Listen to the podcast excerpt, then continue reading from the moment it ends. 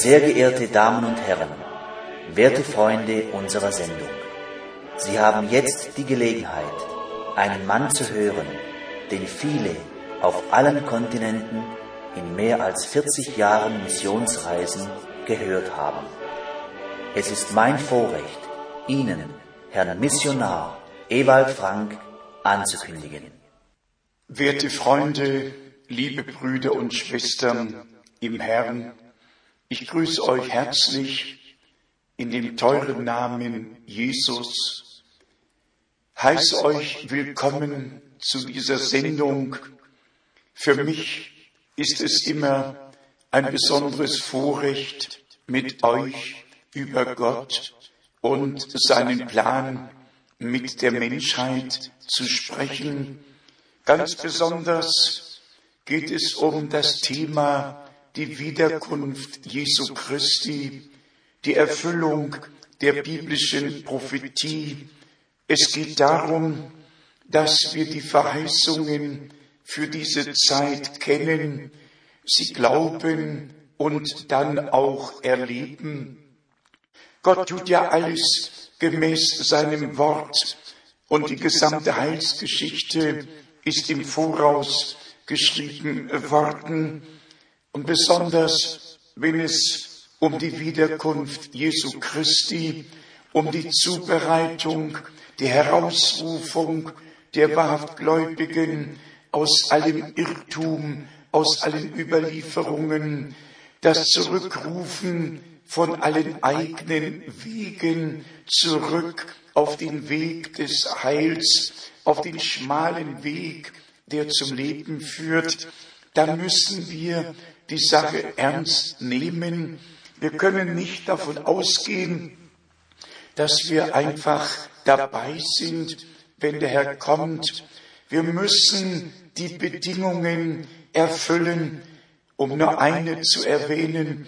In Matthäus 25 wird uns gesagt, dass die Hälfte derer, die dem Bräutigam entgegengehen, nicht genügend Öl haben, ihre Gefäße nicht mitgenommen haben, nicht das verborgene Manna zu sich genommen haben, nicht die Offenbarung durch den Geist hatten, sondern einfach Erleuchtung.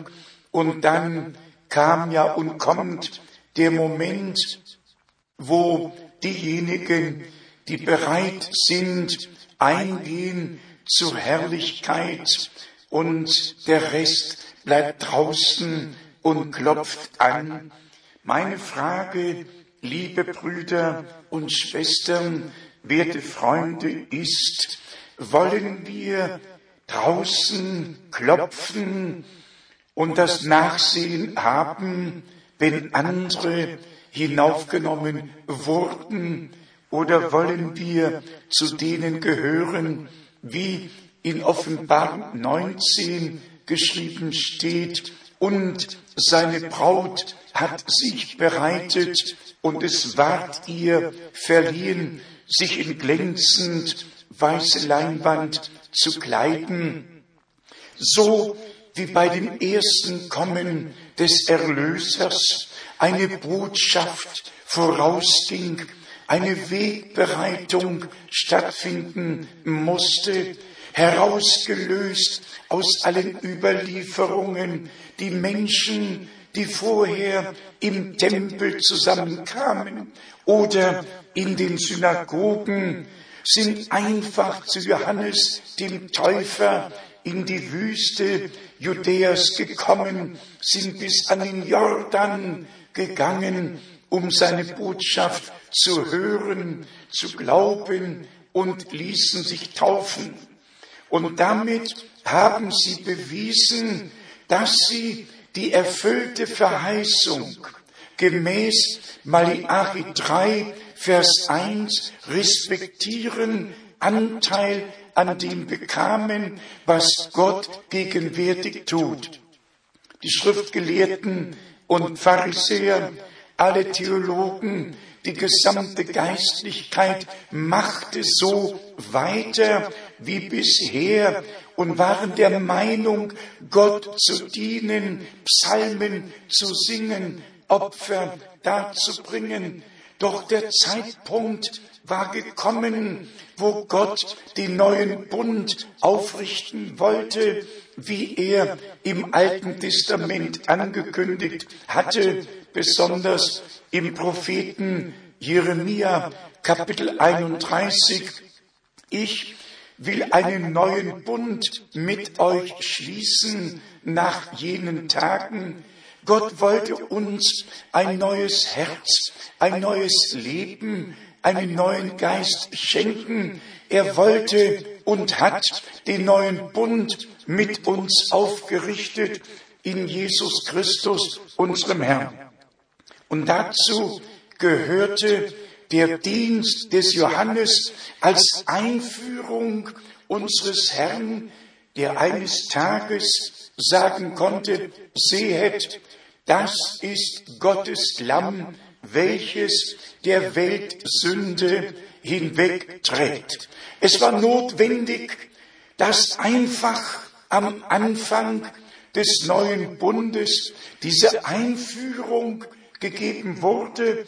Und wenn dann im Johannesevangelium im ersten Kapitel geschrieben steht in Vers 5, auf dass alle durch ihn zum Glauben kämen. Durch einen einzigen Mann sollten alle zum Glauben kommen. Warum? Er war der verheißte Prophet, der Mann Gottes, der Mann, der die Botschaft der Stunde hatte. Und deshalb sollten alle durch ihn zum Glauben an Jesus Christus, der ihm ja folgen würde, den er dann ja taufte und so die Einführung machte. Liebe Brüder und Schwestern, wir wollen nicht lange umher schweifen, sondern direkt zur Sache kommen. Genauso ist es jetzt. Gott sendet seine Botschaft. Er hatte immer seine Knechte und Propheten, wenn Heilsgeschichte auf Erden geschah, wenn Gott wirkte, hatte er seine Boten und die sandte er früh und spät.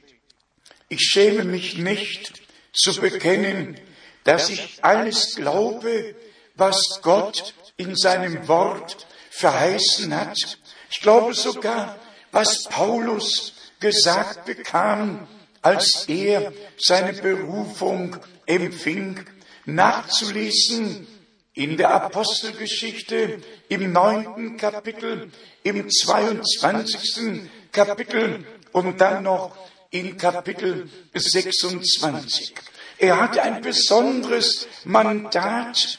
Er wurde zu den Heiden gesandt, wurde Heidenapostel, hat seine Missionsreisen gemacht und Gemeinden gegründet und hat dann Briefe an die Gemeinden geschrieben, um ihnen die neutestamentlichen Lehren und das, was getan werden sollte, nicht nur zu predigen, sondern schriftlich zu hinterlassen.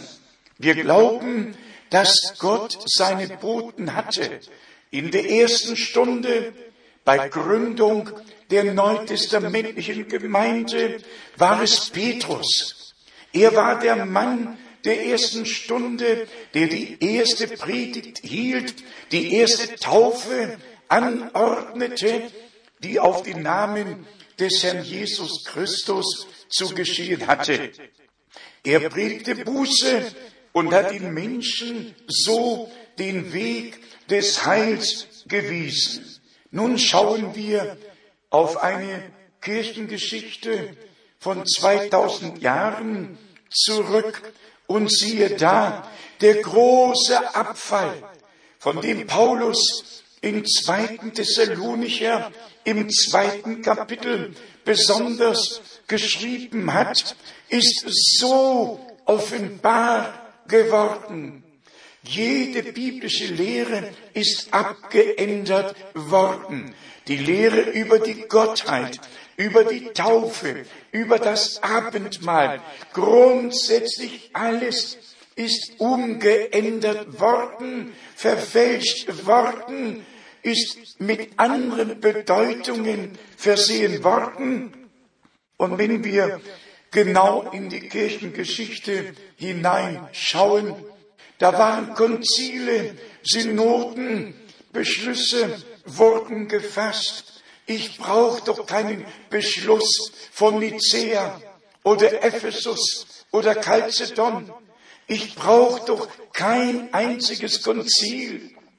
Das, was Gott mir und Ihnen, liebe Brüder und Schwestern, werte Freunde, zu sagen hat, was wir zu glauben und zu lehren haben, zu tun haben, ist doch nicht in einem Konzil 325 oder 331 oder 381 beschlossen worden oder in all den anderen Konzilen, wo Dogmen formuliert wurden.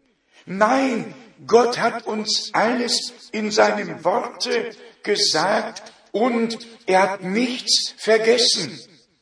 Deshalb muss in dieser Verkündigung die Betonung auf der Heiligen Schrift liegen und dann nicht nur, dass man eine Stelle nimmt und damit hingehen kann, wohin man möchte, sondern dass man eine Bibelstelle mit der anderen verbindet, von Altem zum Neuen Testament, von den Evangelien zur Apostelgeschichte, von der Apostelgeschichte zu den Briefen, von den Briefen zur Offenbarung, um eine Gesamtübersicht zu bekommen von dem Ratschluss unseres Gottes, den er mit der Menschheit hat. Angefangen haben die Abweichungen mit der Lehre der Trinität. Damit ist eigentlich der Weg des Unheils, der Abweichungen, der Abänderungen, der Fälschungen eingeleitet und beschritten worden. Man hat einfach philosophisch erklären wollen, wer Gott ist, was Gott ist, wie Gott existiert, und das geht nicht. Gott ist über unser Denken, über unser Fassungsvermögen hinaus. Kein Mensch kann Gott erklären oder Gott erfassen. Gott hat sich geoffenbart und immer wieder auf verschiedene Weise geoffenbart. Er ist Schöpfer, Erhalter, Richter, König, er ist alles in allem, aber er bleibt immer ein und derselbe. Ich habe mir einige Bibelstellen notiert, die ich mit Ihnen lesen möchte oder zumindest zitieren möchte. Man kann anfangen mit der Gesetzgebung in 2. Mose im 20. Kapitel, wo der Herr ja selber gemäß Kapitel 19 auf den Berg hinunterkam und mit Mose von Angesicht zu Angesicht redete. Hierauf redete Gott alle diese Worte und sprach, ich bin der Herr, dein Gott. Dann sagte Herr, dass er Israel aus Ägypten, aus der Knechtschaft herausgeführt hat und spricht, du sollst keine anderen Götter haben neben mir. Wenn wir dann schon direkt zu fünften Mose, dem vierten Kapitel gehen, dann haben wir noch einmal die Bestätigung. Fünften Mose, Kapitel 4, Vers 35. Du hast es zu sehen bekommen, um zu erkennen, dass der Herr der alleinige Gott ist und dass es keinen anderen außer ihm gibt. Schlagen wir direkt das sechste Kapitel auf. In 5. Mose 6 lesen wir von Vers 4, höre Israel, der Herr, unser Gott, der Herr allein. Hier steht das hebräische Wort Echat. Das bedeutet nicht, dass zwei eins werden können, sondern einzig und allein.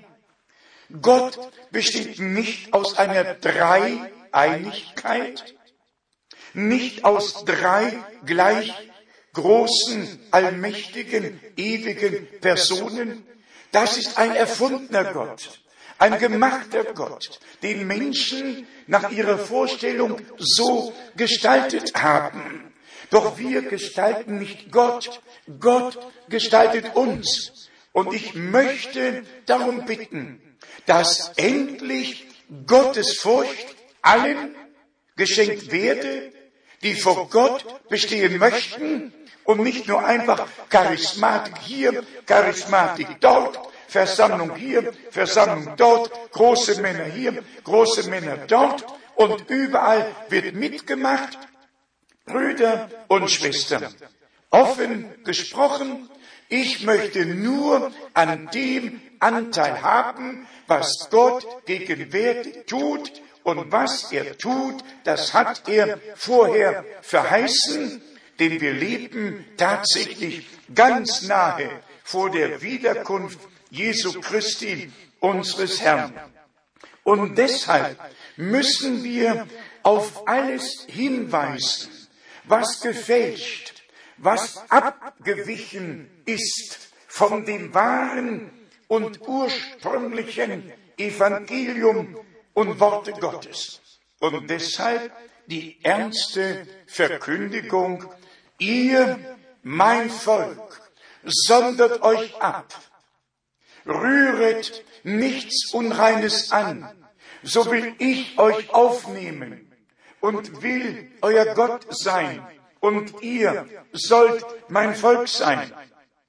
Wenn ich heute wieder ein wenig erregt bin, dann könnte das damit zu tun haben, wenn Sie mal bitte einen Blick auf dieses Foto werfen möchten, dann kann das damit zu tun haben, dass jetzt in Jerusalem ein neuer Weihbischof ist, und zwar ein Jude.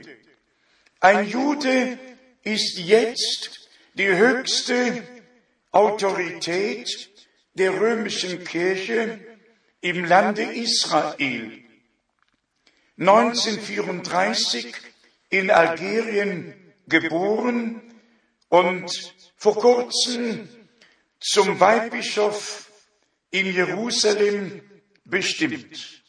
Und dann sagt dieser Mann, Bischof Gurion, auf Befragen eines Journalisten antwortet er, die katholischen Juden gehören einer historischen Kirche an, wobei die messianischen Juden in Israel erst vor 50 Jahren ein neues System bildeten.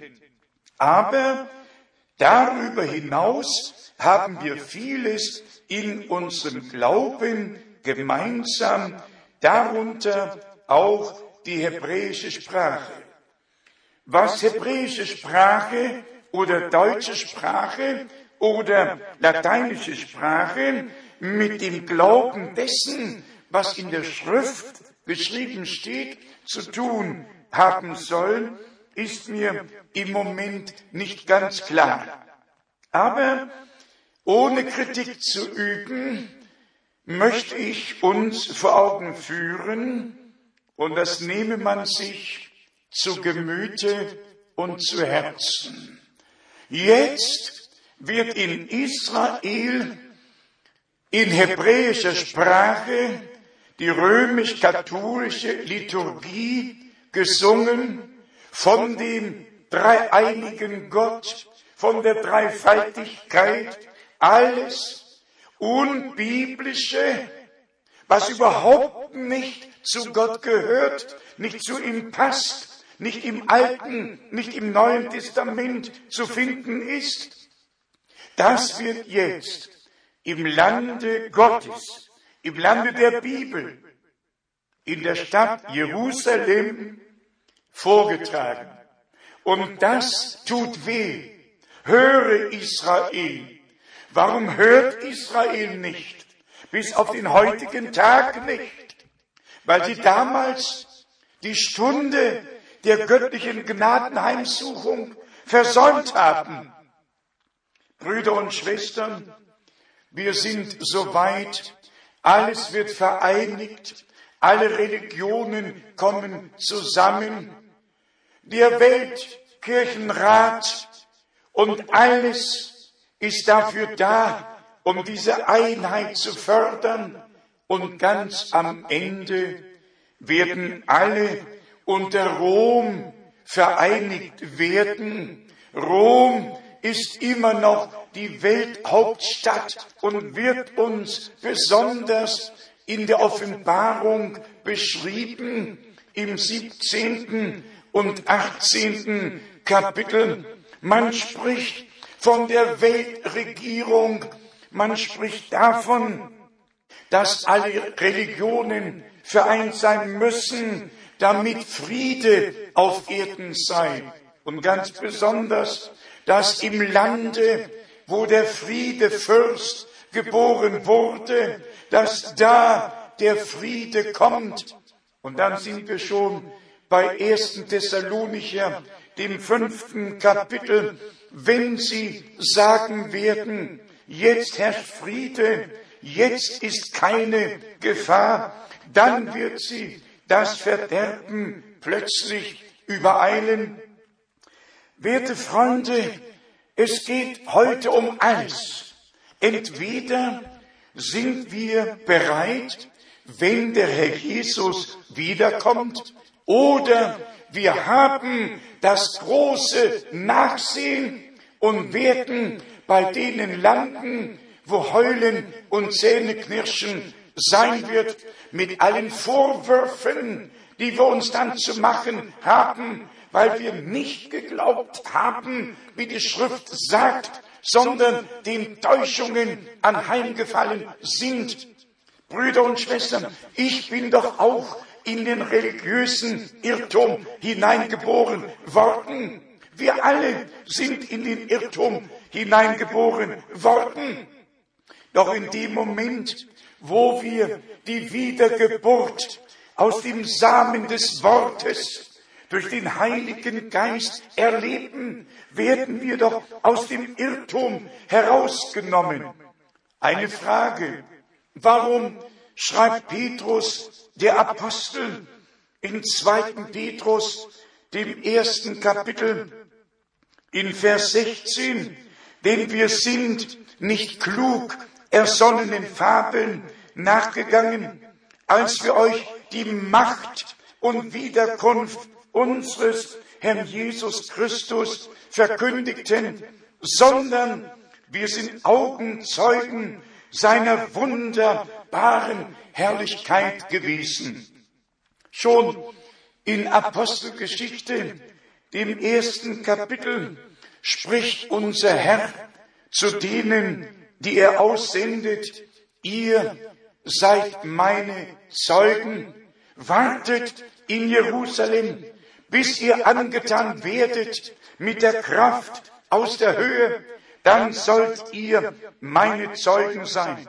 Wahre Zeugen Jesu Christi folgen nicht all den klug ersonnenen Fabeln, all den Glaubenssatzungen und all den Dogmen. Wahre Knechte Gottes sind Träger des wahren Wortes Gottes Sie glauben nur, was die Schrift sagt und wie es die Schrift sagt und haben nichts mit Deutungen zu tun. Fassen wir es zusammen.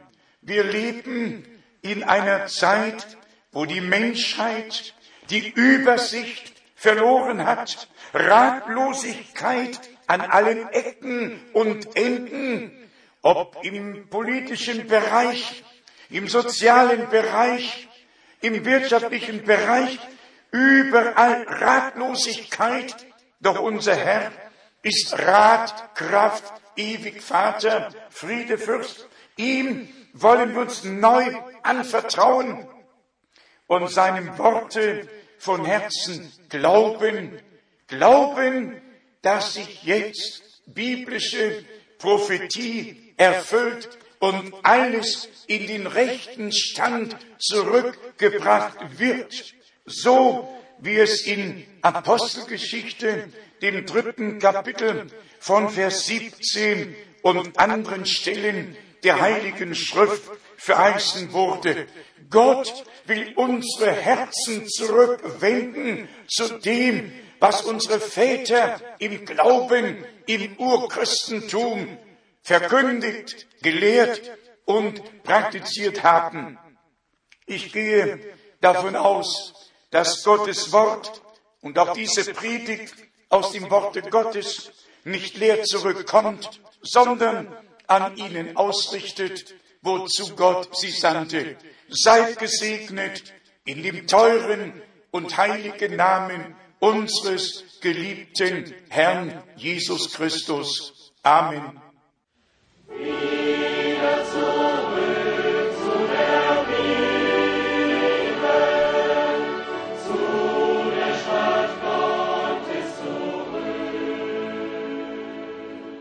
Sehr geehrte Damen und Herren, Sie haben gerade die Sendung gehört. Was sagen Sie dazu? Natürlich ist eine solche auf die Heilige Schrift gegründete Predigt ganz anders, als wir sie gewohnt sind. Sollten Sie daran interessiert sein, mehr über den Heilsplan Gottes mit der Menschheit zu erfahren, würden wir uns freuen, von Ihnen zu hören. Kostenlose Literatur wird auf Anforderung zugesandt. Unsere Anschrift ist Missionszentrum, Postfach 100 707 in 47707 Krefeld.